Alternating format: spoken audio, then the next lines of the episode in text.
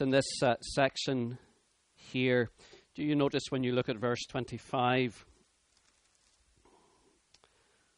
that Arioch, the commander of the king's guard, points to himself, while Daniel in this section points to the God of heaven? Uh, Arioch takes Daniel to the king and claims credit, doesn't he? I have found a man. I have found someone. Well, he didn't really find someone. It was Daniel who asked him, and Daniel who went to the king and asked for time at verse 16. But it is a, it is a pointer, isn't it, that we either live for glory for ourselves or glory for God.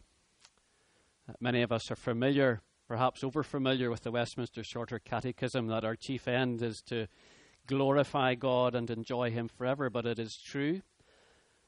And whenever success comes our way, do we give the glory to God or do we just like a little bit for ourselves? And Arioch wants to take credit for finding uh, Daniel. But Daniel doesn't want to take any credit, even though he is the one to whom God has revealed the mystery. In that respect, he's very like Joseph, isn't he? You know, when Joseph was taken from prison to see Pharaoh, and Pharaoh says, Can you interpret my dream for me? And Genesis 41, verse 16, Joseph replies, I cannot do it, but God will give Pharaoh the answer he desires. God will do it. And that is what um, Daniel says, isn't it? No one on earth, he says, no wise man, 27, can explain the mystery, but there is a God in heaven who reveals mysteries. He has shown King Nebuchadnezzar what will happen in the latter days, the days to come. There is a God who knows. There is a God who knows all things. There's a God who knows your dream, Nebuchadnezzar, and knows what it means. What the king asks is not too difficult for God. Remember, that's what the Babylonian astrologers had said back in chapter 2, verse 11. What the king asks is too difficult. No one can reveal it to the king except the gods, and they do not live among humans. But what the king asks is not too difficult for God. And while the gods, the Babylonian gods, do not live among humans, there is a God in heaven who does live among his people. The prophet Isaiah tells us when the Lord speaks, I live in a high and holy place, but also with the one who is lowly and contrite in spirit, to revive the spirit of the lowly and contrite. And that was true for Daniel and his friends, and it's still true for God's people today. Because God has come to us, hasn't He, in Jesus Christ, as Emmanuel, God with us to live with us, and even more by His Holy Spirit to live in us, to make our hearts His home. Among all those who have humbled themselves, who are lowly and contrite in spirit, and have accepted Jesus Christ as Lord and Savior, God still lives among and even in His people. Now, I said last week I was going to finish by addressing a couple of questions. I just want to look at one of them today because it may be a, it may be a niche that some of you are longing to scratch. And uh, the question is this Does God still speak through dreams today? Does God still speak through dreams today? Well, the answer to that question really depends depends what you mean. Remember Daniel as a wise man is also a prophet. And as the prophet Amos says in Amos 3, verse 7 Surely the sovereign Lord does nothing without revealing his plans to the prophets. So, if you mean, does God still give supernatural revelation to people so that their dreams are like the prophetic word of God with all the authority of the word of God? The answer is no. The word of God is complete, it is God's sufficient testimony to his sufficient Son. Remember Jesus Christ as God's final word to the world, Hebrews 1, verses 1 and 2. And this is his complete testimony uh, to that complete word. And the Bible warns us, doesn't it? Woe to anyone who adds to the word of God or takes away from it, or places their dreams and visions or their interpretations of that dream or vision on the same level as it. So, in that respect, the answer is no. But if you mean can God still use dreams to further his purposes? Then the answer has to be yes. God is sovereign and can use whatever means he pleases to further his purposes, to bring them about. I'll give you a couple of examples, one from church history and one more recently. Uh, some of you will know of Jerome, the great church father, lived in the 4th to 5th century, best known for translating the Bible from Hebrew and Greek into Latin, and was the, the Bible that the church used, the whole church used for a thousand years, and even for longer than that within the Roman Catholic Church. Jerome was a lover of language, as you might imagine, as someone who translated from Hebrew and Greek into Latin, and he used to love reading Cicero. Cicero, who had lived about 500 years before Jerome, but was really the father of the modern Latin language, a great speaker and philosopher, and he used to love reading the speeches and the writings of Cicero. But one night, Jerome had a dream that he was facing Christ, Jesus Christ, on Judgment Day. And this figure of Christ said to Jerome, You are a Ciceronian, not a Christian. And Jerome took that as a rebuke, and from that time on spent more time reading his Bible than he did reading Cicero.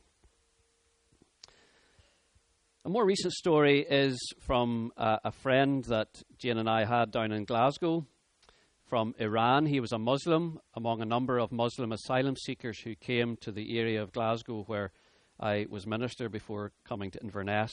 I'll call him Samuel, it's not his real name. But Samuel and I used to meet up uh, reasonably regularly just to read through the Bible together, to answer his questions. He was interested about the Christian faith, wanted to know more about it as someone who'd had to leave Iran because he had fallen out of favour with the Revolutionary Guard, not a, not a safe thing to do. Um, so we, we were meeting like this, just one to one, usually in the church buildings, in the church uh, vestry, the room that was there. And on one occasion, he came and we started, and he said, Mr. James, because that's what he called me, Mr. James, I've had a dream. And I thought, oh, oh, and uh, I said, I want you to tell me what it means. And uh, I said, Well, Samuel, I'm not a Joseph who interpreted Pharaoh's dreams. I'm not a Daniel, but tell me what your dream was. And I'm aware, I was aware, of course, that many Muslims, especially from Iran, had visions and dreams that were used by God to bring them to Christ, to bring them eventually to faith in Christ. So I prayed, as you might do in that situation. I prayed for wisdom, the God who has promised to give wisdom to those who ask. I prayed to the throne of grace that I might receive mercy and grace in the time of need and not say anything that was wrong or foolish. So the story of the dream that um, Samuel, thank, thankfully, didn't do a Nebuchadnezzar on me, say, Tell me what my dream was, or I'll kill you. But uh, so he told me what the dream was, and it was this the, standing on a narrow road, very narrow path and there was a figure in white, which he said was Jesus. And I remember asking him because I've heard these kinds of stories before, and I said, Did you see his face? No, no. I didn't see his face, it was just blinding white. And we were in this narrow road, but in front of me was this block, like a big, I mean, his English was not great, but he was trying to say a block, like a concrete block or a, or, a big rock or a big stone blocking the path. And the figure in white, whom he said was Jesus, was holding a hammer, hammering this stone, this rock that was blocking the narrow path. So I said to I said to Samuel again, I said, Well, I'm no I'm no Joseph, I'm no Daniel. But it is true, so I tried to speak to him from the Word of God, that is true and certain. It is true that the Christian way is a narrow way. The way of Christ is a narrow way. The Bible tells us that few find it, but it leads to eternal life. And I said, it also seems to me that the things that we've been doing over these past weeks, you've been coming up with questions, objections that you have to the Christian faith, obstacles that stop you from believing, like the Trinity, like the nature of Jesus. Who is Jesus? All these questions that you have. And it seems that as we look at God's Word for the answer to your questions, it is as, if Jesus is taking the hammer to hammer away the things that are blocking your road to belief, to the Christian faith. In fact, I said, it just has come to mind, there is a verse in the prophet Jeremiah, I don't know where it is. There is a verse in the prophet Jeremiah that speaks about the word of God being a hammer. I'll try and find it. Now, you've got to remember, I'm in the church office, and what you need to know is that I don't have my own Bible with me, which has various markings in it. I'm using a church Bible, which has no markings in it. I turned over Jeremiah. The very first verse that I put my eye on, didn't even have to scan the page, was the verse Jeremiah 23 29. Is not my word like fire, like a hammer that breaks a rock into pieces? So I said to Samuel, Oh, look, there it is. And he had no idea. He just thought I'd found it. But that was an answer to prayer. But also from the Word of God telling us that the Word that we were using was being used by Christ to destroy his arguments, his objections to believing and following the narrow way of Christ, and in due course he was baptized as a believer. Now, one, one little afterthought to that is more than an afterthought, it's important. If you look at that section in Jeremiah 23, and I did spend a bit of time, if I'm right in remembering this, that promise is not my word like a hammer that breaks a rock in pieces.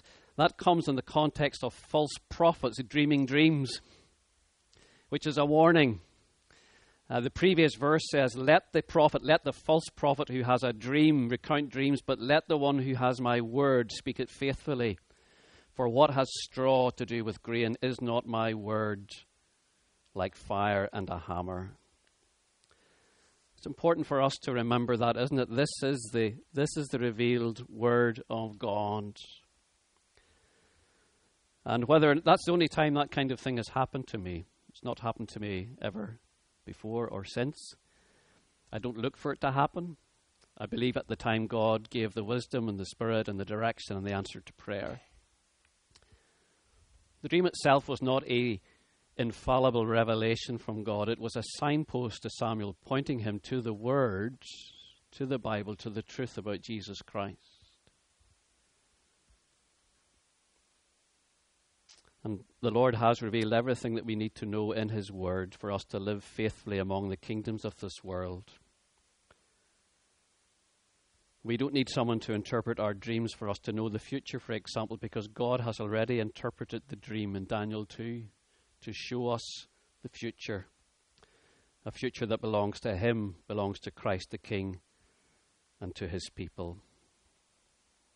So let's sing, How Great is Our God! the splendor of the King.